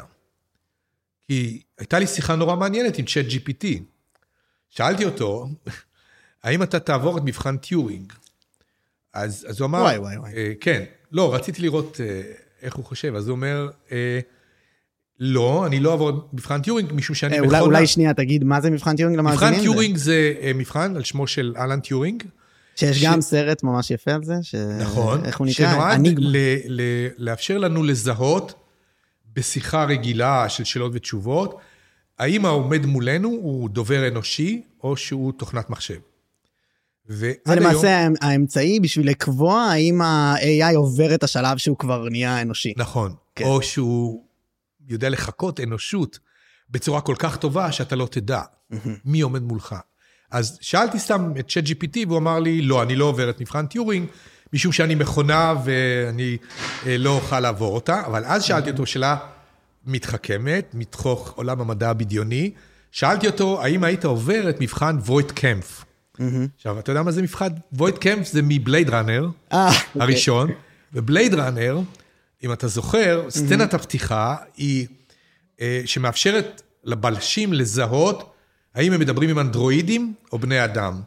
וויט קמפ הוא מבחן פיקטיבי, שנועד לעורר תגובה רגשית, שאותה אפשר לזהות על ידי, למשל, חיבור, או להסתכל על האישון, שזה כל הקטע, הוא שם כזה מד לאישון.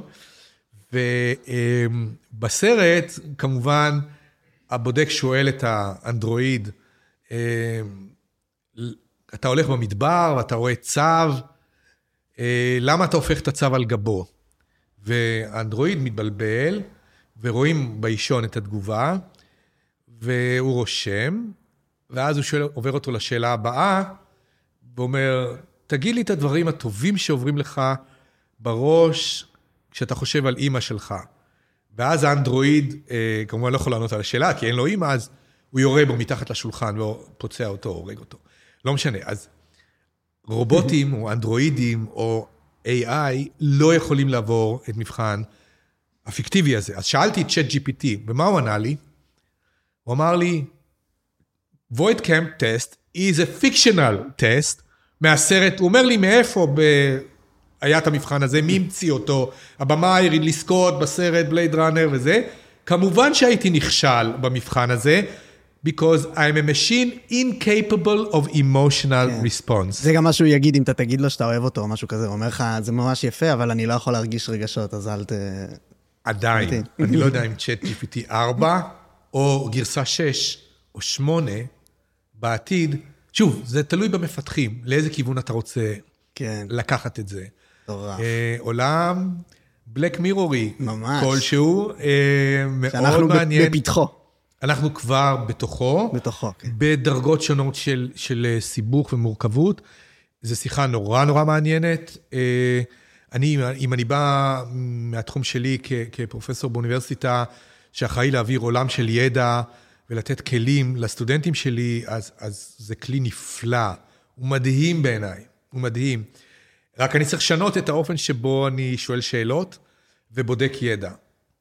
ויש לי כבר רעיונות, ו- וכבר כינסתי את הסגל שלי. אנחנו מתחילים את הסמסטר ביום ראשון, ואמרתי, אוקיי, אה, לעשות רפרש על כל עבודות הבית וכל התרגילים, ולחשוב עליהם בצורה כזאת ש... אה, או להשתמש בצ'אט GPT ככלי שעוזר לענות על התשובה, אבל אתה רוצה לדעת מה התרומה הסגולית של הסטודנט, או לאסור את זה. אני חושב שלאסור את זה, losing battle, זה קרב אבוד. ברור. לא, לא נצליח. ממש ממש מעניין. כן. Um, אני אז רוצה ברשותך, כן, להיזרק לנושא של המעבורת קולומביה ואילן רמון. Um, אני אשמח ממש לשמוע מה קרה שם, ממש את הסיפור, היית אחראי על הניסוי, למעשה היית בתקשורת ישירה איתו, ואתה עם ככה, איך זה קרה, הכל אני אשמח לשמוע. כן, היום, תראה, התאונה של מעבורת החלל קולומביה, בסופו של דבר, קרתה מסיבה שוועדת החקירה, שמונתה על ידי הקונגרס, אה, הצביעה על כשלים במבנה של המעבורת, שנגרמו כנראה מפגיעת רסיס קצב בידוד כבר בשיגור. שזה החור בכנף, וכשאתה חוזר מהחלל ב-32 אלף קמ"ש, מתחיל להתחכך באטמוספירה, אם יש לך חור בכנף, אז הגז המיונן, האוויר הלוהט, נכנס פנימה, שבר את הכנף, המבורת התהפכה והתפרקה. את הסיבה ההנדסית אנחנו די מבינים. אה, הייתה פה גם אה, בעיה ניהולית של קבלת החלטות, שוועדת החקירה הצביעה על כשל בקבלת החלטות, או הייתי אומר, בזיהוי חומרת הבעיה, ובאופן שבו היא טופלה. הם חשבו שזו תקלה קלה, שגרתית, חוזרת, שהם ראו אותה קורית בהרבה מאוד טיסות קודמות, שנחתו בשלום. אה, ממש ידעו על זה? כן, ידעו על הפגיעה וידעו על הרסיס, הם רק לא ידעו בוודאות איפה זה פגע ואיזה חור זה עשה. וכאן הייתה השגיאה שלהם, של המנהלים בנאסא. הם העדיפו ללכת לכיוון המקל, האופטימי, בשעה שהכרחי היה ללכת לכיוון המחמיר, הפסימי. כי כשיש ספק, אין ספק. זה לימדו אותנו עוד בטירונות בצה"ל. אז, אז אני, אגב, כשעבדתי בארגון הזה, ו, ויש לי המון המון שעות נאסא, אם תרצה, לאורך החמש שנים שניהלתי את הפרויקט הזה, אה, הרושם שלי היה לגמרי הפוך, שזה ארגון פנאטי מבחינת ההקפדה על בטיחות. הם לא מתפשרים על שום דבר. ולכן, אה, באיזשהו מקום, עד היום, אני 20 שנה אחרי התאונה, זה דיסוננס מאוד מאוד קשה לפישור או לפענוח, איך זה יכול להיות שארגון כל כך קפדן, שמקפיד על קלה כחמורה בנושא בטיחות, כשל בצורה כל כך פנומנלית. זה לא העניין של זה יש איזשהו חוק טבע כזה שדי מצער ואפילו כואב להגיד אותו, אבל הרבה פעמים הדברים הכי, החוקים הכי מחמירים של המוסדות האלה נכתבים בדם. אבל זה לא, לא המקרה, למרות שנאס"א שילמה מחיר מאוד מאוד גדול, גם בתאונה של הצ'אלנג'ר, 28 לינואר 1986, ואפילו באפולו 1, שנשרפה על כן השיגור, עוד ב-1970. אז הם, הם קברו 17 אסטרונאוטים, תחשוב על זה. אתה אומר שזה בגלל התנהלות אה, פשוט לא טובה שלהם? התנהלות לא טובה, וכשלים הנדסיים בסוף. קבלת החלטות, בצ'אלנג'ר זה היה מקרה ברור של קבלת החלטות שגויה של הצוות הבכיר, שאישר לשגר מחוץ למעטפת הבטיחות, שהם בעצמם הגדירו. וואו. אז, אז אה, וכנ"ל בקולומביה, בינואר 2003, שאגב, אנחנו לא, כשהיינו שם, ואני הייתי בחדר הבקרה, לא ביוסטון, אלא במרילנד, זה חדר הבקרה המדעי, וראינו את זה קורה מול העיניים, ואתה לא מבין, כאילו, איך זה יכול לקרות, כי כל החוויה של לעבוד בארגון הזה הייתה הפוכה. אה, וזה משהו שאני חי איתו עד היום. ברור, מה זה כן. נשמע. אני גם, בהקשר של התאונה וזה, אני, אני זוכר את זה ממש, אם אני לא טועה, הייתי כיתה א', ממש כזה, אני ממש זוכר את זה. זה היה כאילו all over the place. אני נותן הרבה הרצאות על זה.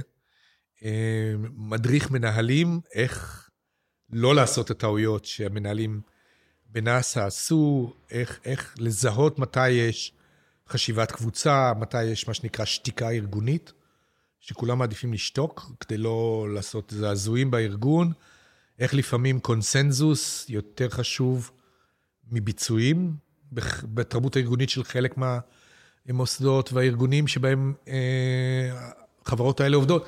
אז אתה יודע, חזרתי לסיפור הזה הרבה פעמים, וביני לבין עצמי אני עדיין לא מבין למה הם החליטו אה, לייחס לזה משקל נמוך.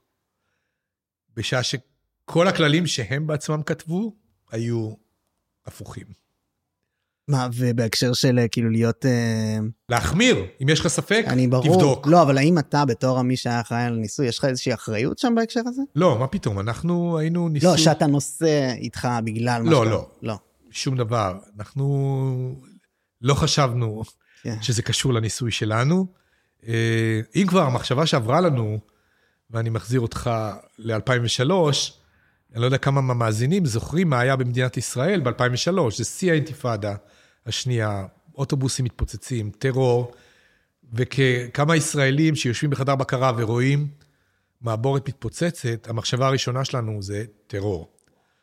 אמרנו, וואו, אל-קאעידה... זה גם אה, לא כזה רחוק מ-9-11. בדיוק, זה היה שנתיים אחרי כן. 9-11, שנה וחצי, ואמרנו לעצמנו, אה, אל-קאעידה, כאילו, כמה שזה לא היה הגיוני, אווילי אפילו, אמרנו, אה, איך הם עשו את זה? אבל uh, כשגילינו את האמת, כאילו, באוגוסט 2003, שהתפרסם דוח ועדת החקירה וקראתי אותו, אז הלוואי שזה היה אל-קאעידה. ואז אתה אומר, אוקיי, טרור. לא, זה היה פשוט משגה אנושי, קבלת החלטות שגויה, פרשנות לא נכונה לחומרת התקלה, וחוסר רצון לטפל בה. וואו. זה אבל גם למעשה היה הסוף. כאילו בחזור זה קרה. נכון. אז היה שם לא, את לא, כל ה... לא, אבל תראה, קולומביה מתה בשיגור, שלא יהיה ברור. החור נוצר עוד בשלב ההמראה, כשנפל רסיס ופגע בכנף. אבל הם קיימו את התקופת אה, משך שלהם שהייתה בחלל. לא, הם עשו יופי של משימה, כן. היה זירו מיסטייקס, וקיבלנו נתונים מדעיים פנומנליים. כאילו... ספר לי על זה קצת, אני אשמח. כן, לא, הוצאנו את כל היעדים המדעיים של המחקר, אה, הושגו, ופרסמנו מאמרים, ויש עבודות מאסטר ודוקטורט, ויותר מזה, MEIDEX, הניסוי ש, שפרופסור זאב לוין ופרופסור יהויכין יוסף, זיכרונו לברכה, אה, המציאו, הניסוי הזה הוא היום benchmark להמון ניסויים נוספים בתחנת החלל הבינלאומית, שעושות סוכנויות חלל אחרות. וואו. וכן, כי פיתחנו איזושהי שיטה שמאפשרת לעשות אופטימיזציה של זמן של אסטרונאוט בחלל, עם מצלמה טובה, לדעת לאן להסתכל, איך לצלם את האטמוספירה, כדי לענות על שאלות שאותנו עניינו, שאלות אקלימיות בסופו של דבר. אנחנו התעסקנו בהיבט מאוד מסוים של אה, השפעת אבק על עננים וכיצד זה משפיע על מאזן הקרינה של כדור הארץ ועל האקלים, העתידי או הנוכחי. משם באנו. ואני יכול להגיד לך שהאופן שבו פיתחנו את השיטה הזאת, אה, נחשב היום לאיזשהו בנצ'מארק אה, שהרבה סוכנויות חלל אה, חוזרות עליו ושואלות אותנו, איך עשיתם את זה? פרסמנו מאמרים, אני עשיתי את הניסוי עם כמה וכמה אסטרונאוטים. עשיתי אותו עם האסטרונאוט השני שלנו, עם איתן סטיבה, באפריל בשנה שעברה, אפריל 22, ואני, הנה, אני מגלה לך משהו, אני עתיד לחזור עליו פעם חמישית. וואו. עם אסטרונאוטית אמריקאית, בטיסה הבאה של Axiom, שתהיה כנראה במאי השנה. אז, אז אה, כן, MEIDEX, הוא קבע שיטת הפעלה וניתוח נתונים מדעית שהוכיחה את עצמה. וואו, איזה מעניין. זה... Uh, ואיך הגעת ללעשות את זה? כאילו, ממש בעבודה עם נאס"א, ואז לאילן רמון ספציפי. כן, תראה, הניסוי הוצע על ידי, כמו שאמרתי, שני חוקרים מאוניברסיטת תל אביב לסוכנות החלל הישראלית. כי כשנחתם ההסכם בין מדינת ישראל לארה"ב, שיהיה אסטרונאוט ישראלי שיטוס במעבורת, הדרישה של נאס"א הייתה ניסוי מדעי, שהוא יעשה ניסוי. לא סתם ניסוי, אלא ניסוי שיש לו ערכיות גבוהה, ואולי זה יבוא לך בהפתעה, אבל נאס"א התחילה להתעסק בסוגיות של שינוי אקלים עוד במאה הקודמת. הם, הם ידעו, והם יודעים. ולכן הניסוי שהוצע על ידי אוניברסיטת תל אביב, החוג לגיאופיזיקה ולמדעים פלנטריים, שבו אני למדתי, ושני החוקרים הראשיים היו המדריכים שלי, אה, אה, הם, אה, הניסוי הזה נתפס על ידי נאס"א כבעל ערכיות גבוהה, ולכן זה היה הכרטיס שלנו לעלות למעבורת החלל, והצגנו אותו בפני נאס"א, וכמובן שהדרכנו את אילן, זיכרונו לברכה, ואת איזי מאיו, שהוא היה אסטרונאוט הגיבוי, ואת כל הצוות. והם הבינו מה אנחנו רוצים שהם יעשו, ולמעשה, רבים לא יודעים זאת, אבל את, את MEIDEX ביצעו שישה מתוך השבעה. זה לא רק אילן עשה אותו. עשו אותו עוד חמישה אסטרונאוטים נוספים מתוך אנשי הצוות, כי הם הבינו כמה זה ניסוי חשוב, וכמה לעיניים אנושיות יש משקל אדיר בהצלחה. כי בסוף אתה מסתכל דרך החלון על מטרה שאני אמרתי, או אנחנו, הצוות שלי, ניבא 24, 36 שעות מראש, אבל תחזית מזג אוויר היא, אתה יודע, סופה יכולה להיות פה או שם. בזמן אמת, כשאתה מגיע, אין לך יכולת להגיד, אה, תסתכלו שמאלה או ימינה, כמו בקר יירוט. אתה נותן את האזור שאליו יש להסתכל, והאסטרונאוט צריך לעשות את התצפית. והשיטה הזאת עובדת. וואו, מעניין ממש.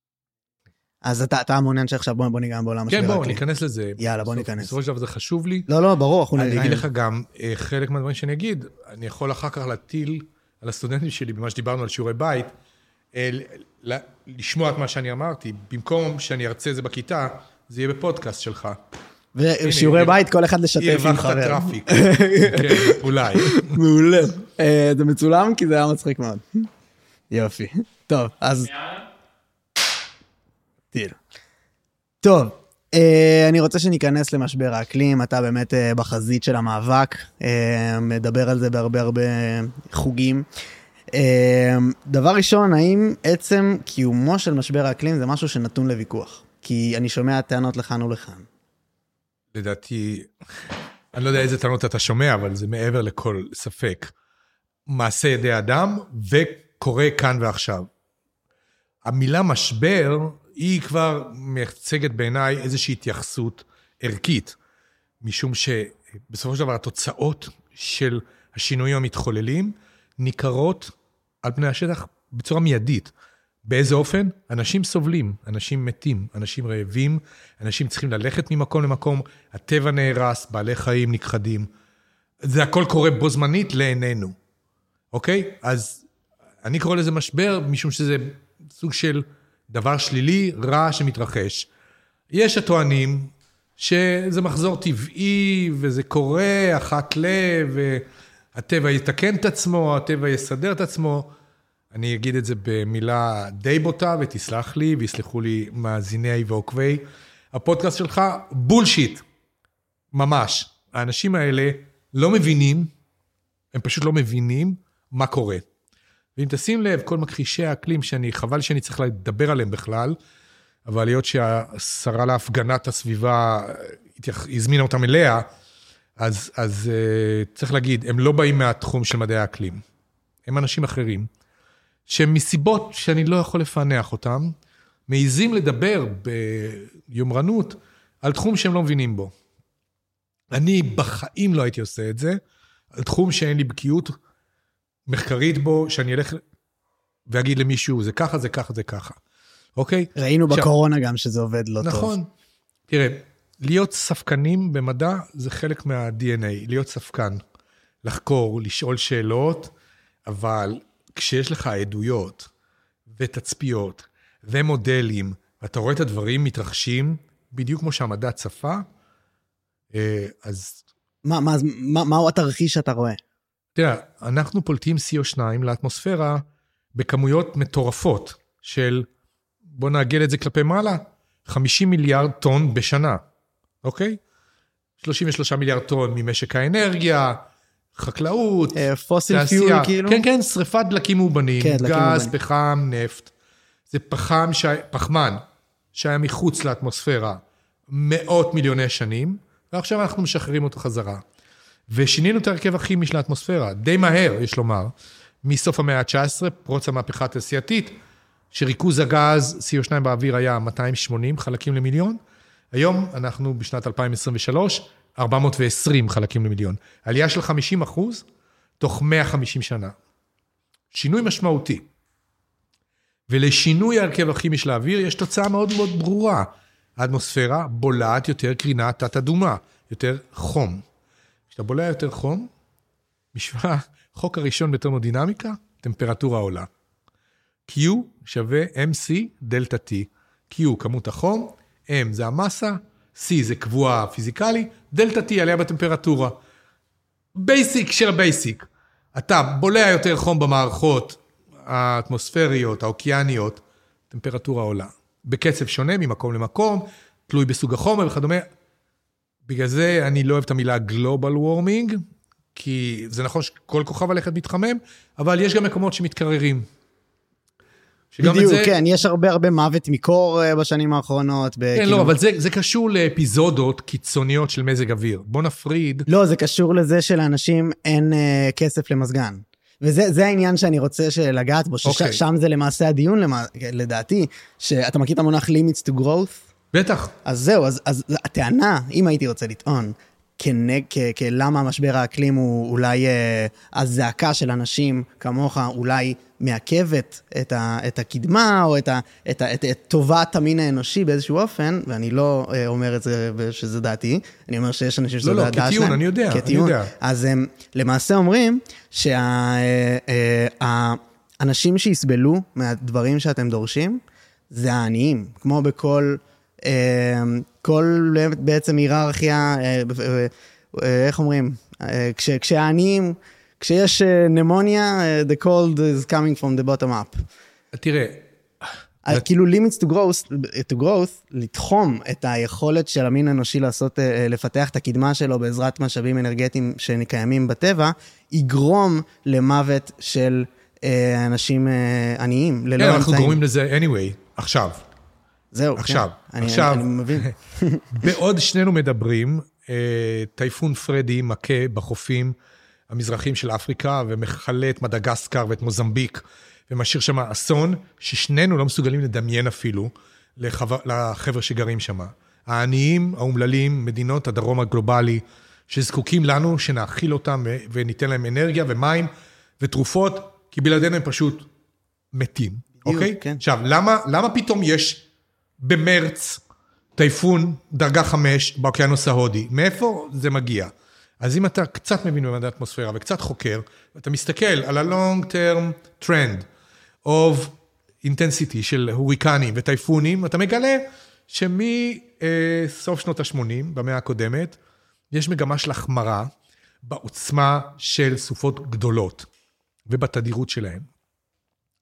וזה אנחנו יכולים לשייך חד-חד ערכית לעובדה שהאטמוספירה יותר חמה. שוב, חוקי הטרמודינמיקה נכנסים לפעולה, אני יכול לכתוב לך את המשוואות, חוק קלאוזיוס קלפרון, כמה אדי מים יש בטמפרטורה כפונקציה של הטמפרטורה, עלייה אקספוננציאלית, אדי המים משתח... מתעבים לעננים, משחררים אנרגיה, רוחות, ברקים, ברד, people suffer. אתה יודע איזה חוק לא קיים בטבע? חוק שימור הסבל. למה יש סופות יותר חזקות? אנחנו יודעים לקשור את זה, זה חוקי הטרמודינמיקה והפיזיקה. האטמוספירה מכילה יותר אדי מים, וכאשר האדים הללו מתעבים, האנרגיה משתחררת, ואז אתה מקבל הוריקנים וטייפונים יותר חזקים, יותר ממושכים, כמויות גשם מטורפות, שיטפונות, ברד, סבל, סבל אנושי. אין חוק פיזיקלי שאומרים לו חוק שימור הסבל. יש חוק שימור המסה, חוק שימור האנרגיה, חוק שימור התנע. אלה חוקי שימור שאנחנו מכירים, שנה א' פיזיקה. אין חוק שימור הסבל.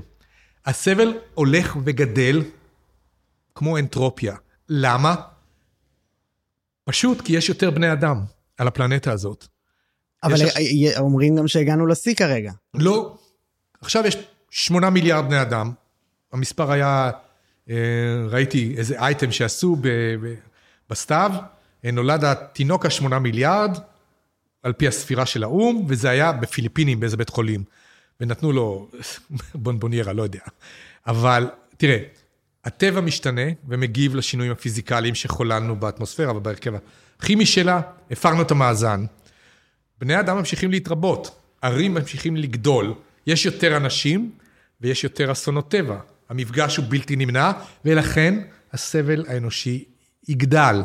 במובן הזה של אין קורת גג, אין אוכל, אין מים, אין ביטחון תזונתי. זה, זה לא נשמע לך נורא ואיום?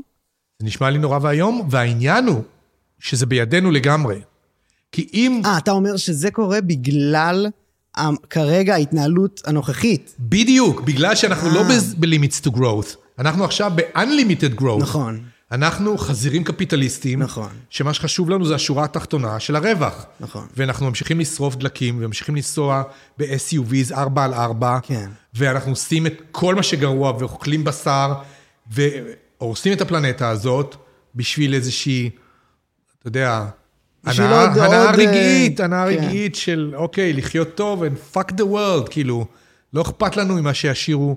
אה, אה, הדורות הבאים, שהם יסבלו. רגע, אבל אני, אני, אני פה משהו רק לא, לא ברור לי בטענה. שאתה אומר שיש אה, את, ה, את הסבל שממילא עומד להיות, אבל הוא, אתה אומר, ש... כאילו, לא, איך נמנעים... אפשר למנוע אותו, אפשר למנוע אותו. איך, זהו, איך נמנעים זהו, זה כל העניין. זה לא כתוב בתורה שהם חייבים לסבול, שהסבל חייב לגדול. זה תוצאה של מעשה ידינו. אם אנחנו נעשה את מה שצריך לעשות, לשנות כיוון. לשנות כיוון באופן שבו הכלכלה האנושית מתנהלת, לנוכח ההכרה באחריות שלנו למשבר האקלים והמשבר הסביבתי, אנחנו יכולים לעצור את זה ולהקטין את העוצמה שלו, ואני לא אגיד שנקרר את הפלנטה חזרה, אבל אנחנו יכולים לעצור את ההתחממות בסף נסבל בין 1.5 ל-2 מעלות צלזיוס עד סוף המאה הנוכחית. שזה גם לא הולך להיות פיקניק, כן? אבל זה לא יהיה גיהנום. אם אנחנו ממשיכים להתנהל במודל הזה של business as usual, מהר, מהר, מהר שלל חשבז, כמו שאומרים, עוד אנרגיה מדלקים מאובנים, עוד שדה נפט, עוד פחם, עוד מכוניות, עוד עירונ... עירוניות בלתי נשלטת, אז, אז יקרה מה שאמרתי לך, הסבל באמת יהיה אקספוננציאלי. אבל אם אנחנו נעשה את מה שקיימות מטיפה לו, ודורשת מאיתנו, we can solve this. האנושות יודעת לפתור בעיות גדולות.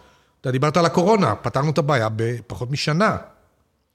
אז עם אותה התגייסות טוטאלית בינלאומית תהיה למשבר האקלים, we can fix it. ואני רואה סימנים ראשונים שזה הולך לקרות. וואלה. כן, אני אופטימי. אני אופטימי. יש פה התגייסות... אנחנו לא... בדיוק אבל גם על הגבול של ה-unsolvable, לא? לא, אנחנו we can fix it. אני מאמין גדול בתיקון עולם וביכולתנו לתקן את העולם.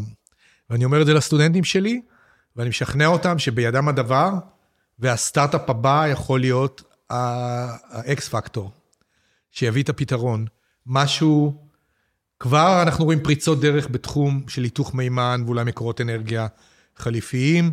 יש דיבורים על, על כאילו, לארגור אנרגיה סולארית במסלול ולשדר אותה בקרינת מיקרו לכדור הארץ. יש המון המון פתרונות. למה עד עכשיו לא התקדמנו לשם? לא היה אינסנטיב כלכלי, היה יותר קל להמשיך עם הפחם והנפט. זהו, זה, זה היה בעצם... זה היה יותר קל. זה מה שעכשיו עדיין מונע מזה right? להתקדם. נכון, אבל זה הולך להפסיק. anyway, זה יקרה one way or the other, כי המאגרים האלה הם לא אינסופיים, זה אנרגיות לא מתחדשות. כמה אתה חושב פחם ונפט יש עוד בעולם שאפשר יהיה לנצל? גם שדות הגז שלנו, תמר, לוויתן, דולפין, לא משנה איך תקרא להם, כריש, זה ייגמר, זה ייגמר. אז צריך לתכנן בשום שכל את מדיניות האנרגיה, כולל של מדינת ישראל, לטווחים, לא לעשר שנים הקרובות. אני מדבר על מאה שנה, סוף המאה, end of century. תתכנן ונתרחש את זה. מה המשקל היחסי? יש מדינות הרבה יותר מתקדמות מאיתנו. איפה ישראל? ממש לא במשחק. ממש לא במשחק. אז יש זמן, הייתי אומר, עשר שנים קריטיות, אולי טיפה יותר, אולי טיפה פחות, לבוא ולתפוס את השור בקרניו ולפתור את הבעיה הזאת. אחרת יקרה מה שאני אמרתי, לחלק יהיה יותר טוב ויותר קל, ולחלק הולך להיות הרבה הרבה יותר גרוע. אני אתן את הדוגמה הכי קלה לדמיון ולהמחשה, וזה עליית מפלס האוקיינוסים. שהיום היא בקצב של 4 מילימטר לשנה. אבל זה לא הולך להיפסק, זה אולי ילך לגדול, כי כשאתה מפשיר כמויות קרח גדלות והולכות כל שנה, הים לאט לאט עולה. שני אפקטים. קודם כל, קרח שהיה על היבשה הופך למים שזורמים לאוקיינוס, ב', התפשטות טרמלית של מים. פיזיקה, שנה א', סליחה שאני חוזר לזה, אבל כשאתה מחמם מים, הנפח שלהם עולה טיפה. עליית הטמפרטורה העולמית תגרום גם להתפשטות המים, ושני האפקטים ביחד, אנחנו מסתכלים על עלייה של מטר וחצי עד סוף המאה, אם אנחנו לא עושים כלום. אם אני לא טועה, יש את הסיפור של אה, הולנד.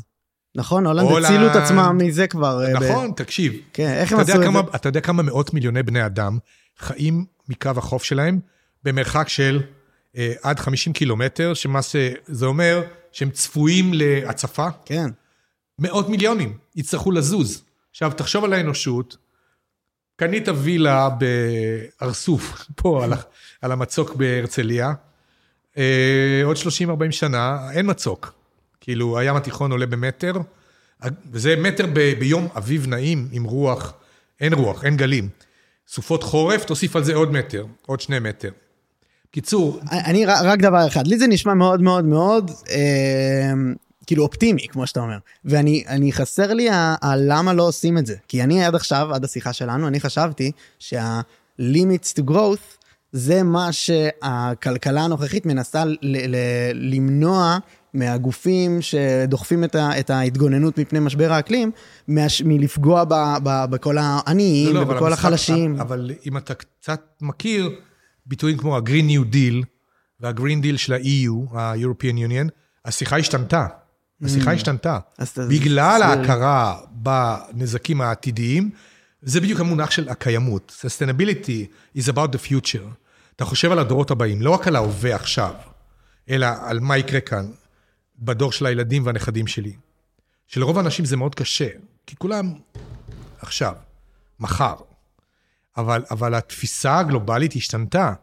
אפילו הקפיטליזם החזירי מבין שצריך לדבר על ה-triple bottom line, על corporate social responsibility, היום השילוש הקדוש זה ESG, environment, sustainability, governance, כאילו לראות את הבלנס הזה בין צרכי ההווה והעתיד, הסביבה והכלכלה. לא לרוץ בטירוף, לשאוב את הכל, לשרוף את הכל, להשמין את הכל, להוריד את העיירות בברזיל. לגדל... אבל גם לא לעשות uh, פיבוט מהיר מדי בכלכלה. אי אפשר לעשות פיבוט מהיר מדי, אני לא מאמין בזה, זה לא זהו, לא יקרה. זה אוקיי. לא יקרה. אבל פיבוט מוכרח לקרות. מוכרח לקרות. וזה אומר אבל, אנחנו ניאלץ לוותר על חלק מהלקשרי שאנחנו... לא, אנחנו נשיג אותו בדרכים אחרות. איך, אתה רואה את זה קורה בלי שמרגישים? כאילו, בלי שהאוכלוסייה... תראה, זה, זה די תלוי באופן שמדינות תתנהגנה.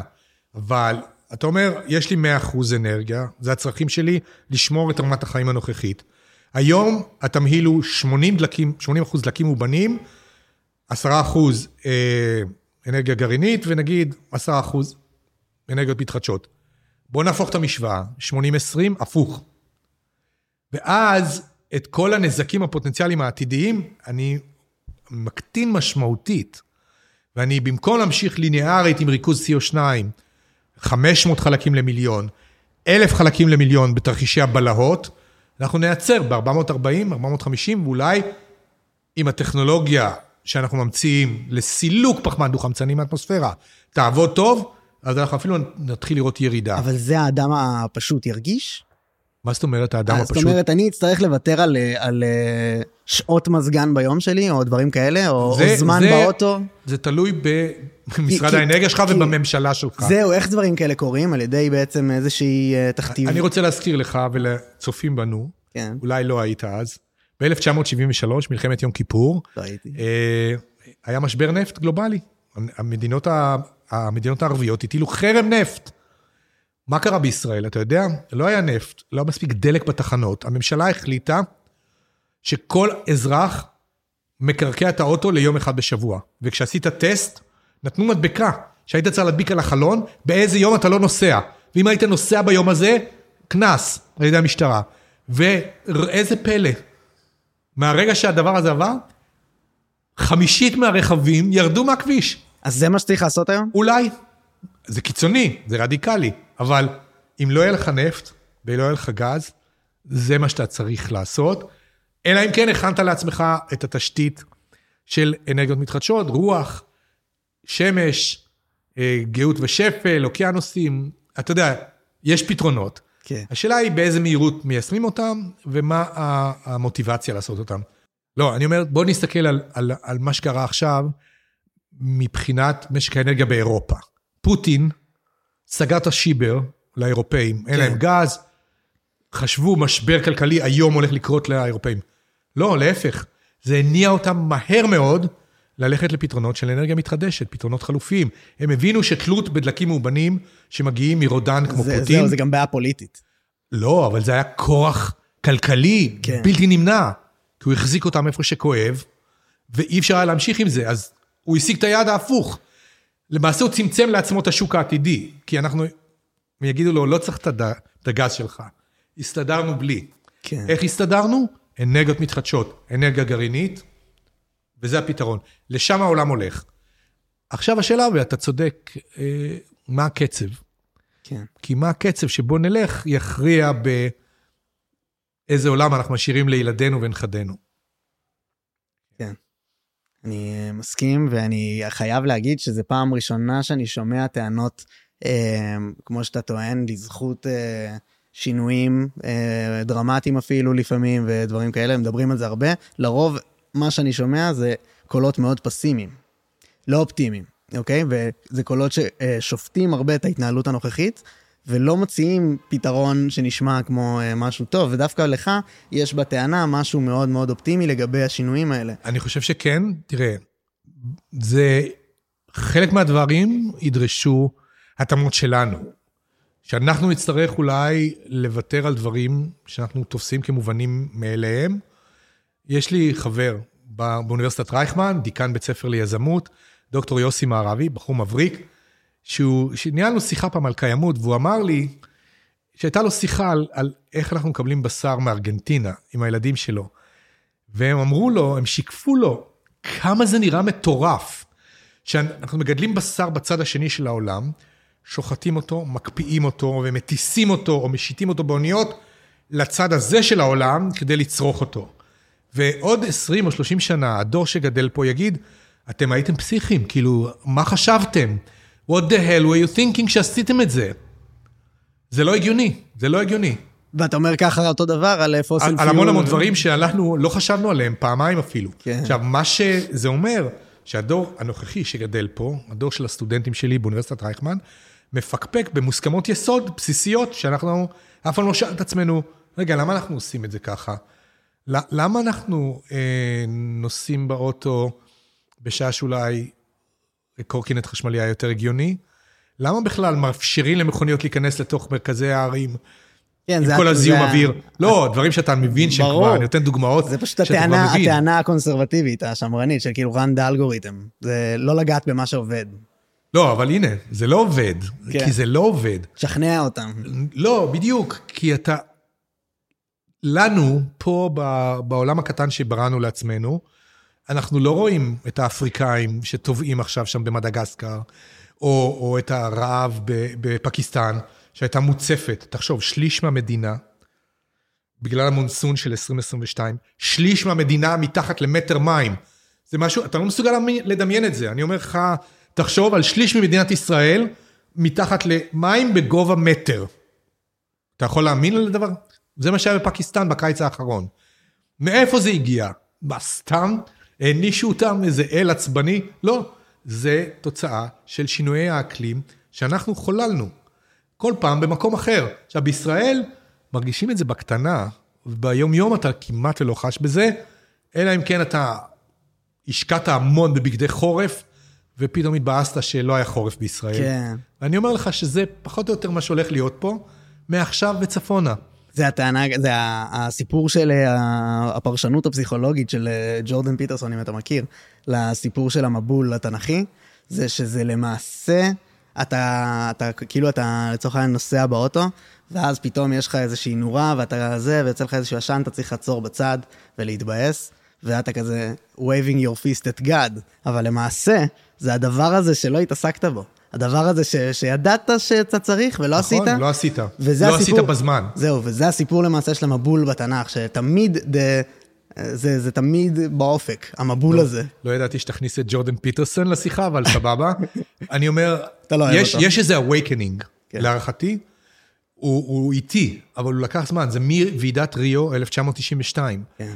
והאמנות שנחתמו, וההכרה ההולכת וגדלה, שחייבים לעשות משהו וחייבים לעשות את זה עכשיו. ואני חושב שממשל ביידן, שהעיף את טראמפ, מכחיש האקלים הנוראי הזה, ואני ממש מקווה שהוא לא יחזור. לא, יש עוד מצב הפסדנו, שהוא... הפסדנו ארבע שנים גורליות כן. במאבק. אה, אבל, אבל הכלכלה העולמית דוחפת לשם והיא תגיע לשם. אז, אז אה, limits to growth, יש היום מי שמדבר על zero growth. לא לגדול, מספיק. כן. enough is enough. שזה גם גישה מעניינת, ו-balance growth. כן. תיצור את שיווי המשקל הזה, כדי לא להחריב את הגן עדן שנתן לנו. אלוהים, וזה כתוב בבראשית אגב. נכון. כן? כן. זה למעשה האחריות שאנחנו מקבלים אה, בגירוש מגן עדן. כן, כן, בדיוק זה, ונתתי לכם את גן העדן לעובדה ולשומרה. כן? זהו, אנשים לפעמים... פרק ב' בראשית, פסוק ט"ו נדמה לי. אנשים לפעמים קוראים את זה בתור כאילו אה, אתם, יש לכם איזשהו אה, מנדט כזה להרוס. אבל לא, זה דווקא עליכם לשמור. לעובדה ולשומרה. כן. כן. וזה מעניין אגב, שהפרשנויות במקרא, למה התכוון אלוהים, התכוון, בלשומרה, למה כתוב לשומרה? אה, זה כאילו להגן על המרחב שבו אה, אנחנו נמצאים מפני חיות רעות. כן. זה, ראיתי כתב ברש"י או בפרשן אחר. כי זו הייתה התפיסה הנאיבית של אה, גן העדן, זה מקום פיזי. כן. בשעה שאני תופס את זה כ- כמטאפורה לכוכב הלכת כולו. והמודעות שלנו אליו. ולמודעות, כן. זו תפיסה, אתה יודע, אני לא אוהב לדבר על תיאוריית גאיה ו- וכל המערכות והגישה הזאת של שנות ה-60, ההזויות קצת, אבל, אבל באמת יש לנו אחריות. אה, אמר מרשל מקלואן, אני אומר את זה בכל שיעור, פתיחה לקורס שאני מלמד באוניברסיטה, שנה א', There are no passengers on spaceship Earth. We are all crew. אנחנו כולנו אנשי הצוות של החללית הזאת, ואנחנו צריכים לשמור על החללית, כי אחרת אין חללית אחרת, אין פלנט בי. תודה רבה, אילון מאסק. לא. לא נגיע למאדים. או לחיות שמונה מיליארד בני אדם על מאדים. לא בקרוב. לא, כן. כן. זה כמו הסרט הזה שראית, Don't Look Up, שזה בעצם אה, מטאפורה למשבר האקלים, כן, כן, ההתנגשות עם השביט. Mm-hmm. Don't look up. אבל מן הסתם, we have to look up. חייבים. לא במשמעות של אלוהים יושיע אותנו מלמעלה, כי זה במעשה ידינו, זה בידינו. מסכים מאוד. אז שאלה אחרונה. יאללה. יאללה. אה, פשוט נורא נורא נורא מעניין אותי. אה, כאילו יכולנו להיכנס לזה באמת גם ממש לעומק לעניין הזה, אבל מי הוא לדעתך הפיזיקאי הכי גדול בהיסטוריה? אה, כי יש טענות לכאן ולכאן. מי, מי כנגד מי? זה תלוי. אני יכול לתת לך את, את הרשימה הנפוצה, שזה למעשה ניוטון, איינשטיין, גלילאו, אולי אריסטו, אבל זה אולי אם אתה מחשיב או לא מחשיב. אבל בוא נגיד ששלושתם. תראה, שאלה קשה, ואני לא... אני חושב שבכל מאה היה מאור כזה. אה, ניוטון פתח את הראש לכולנו, ובהגדירו את אה, חוקי התנועה, וההבנה שלו, של החוקיות שמנהלת את, ה, את העולם, תחשוב, במאה ה-17, פרינציפיה מתמטיקה נטורליס, אה, הוא היה גאון בקנה מידה שקשה לדמיין איך הוא הצליח להבין את, ה, את מה שהוא הבין. אז, אז בלי ספק ניוטון. איינשטיין, קטונתי, אתה יודע, Man of the Century של המאה ה-20, גם כן, אני קראתי עליו וקורא, ומדהים, מדהים ביותר, אבל קטונתי, מי אני שאשפוט? זה, לדעתי, בכל דור יש מאור כזה, ולכן, אגב, התקווה שלי היא, היא אמיתית. שיבוא מישהו כזה, ואגב, אולי הוא יבוא מפה, מהבית הקטן שלנו. ישראל. מישראל, כן, חסרים פה גאונים. לא. זה, זה הראש היהודי, לא סתם אומרים. כל עוד נותנים לנו. אז, אז אה, יש, יש הרבה חוכמה. אה, פשוט אני... לכן, לכן זה צריך לראות באיזה קונטקסט.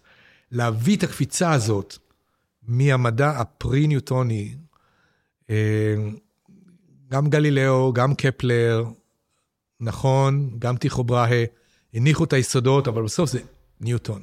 ניוטון. להבין את החוקיות של תנועת גרמי השמיים, של שדה הכבידה. הוא היה בעולם שבו אה, חשבו שהכדור הארץ הוא המרכז.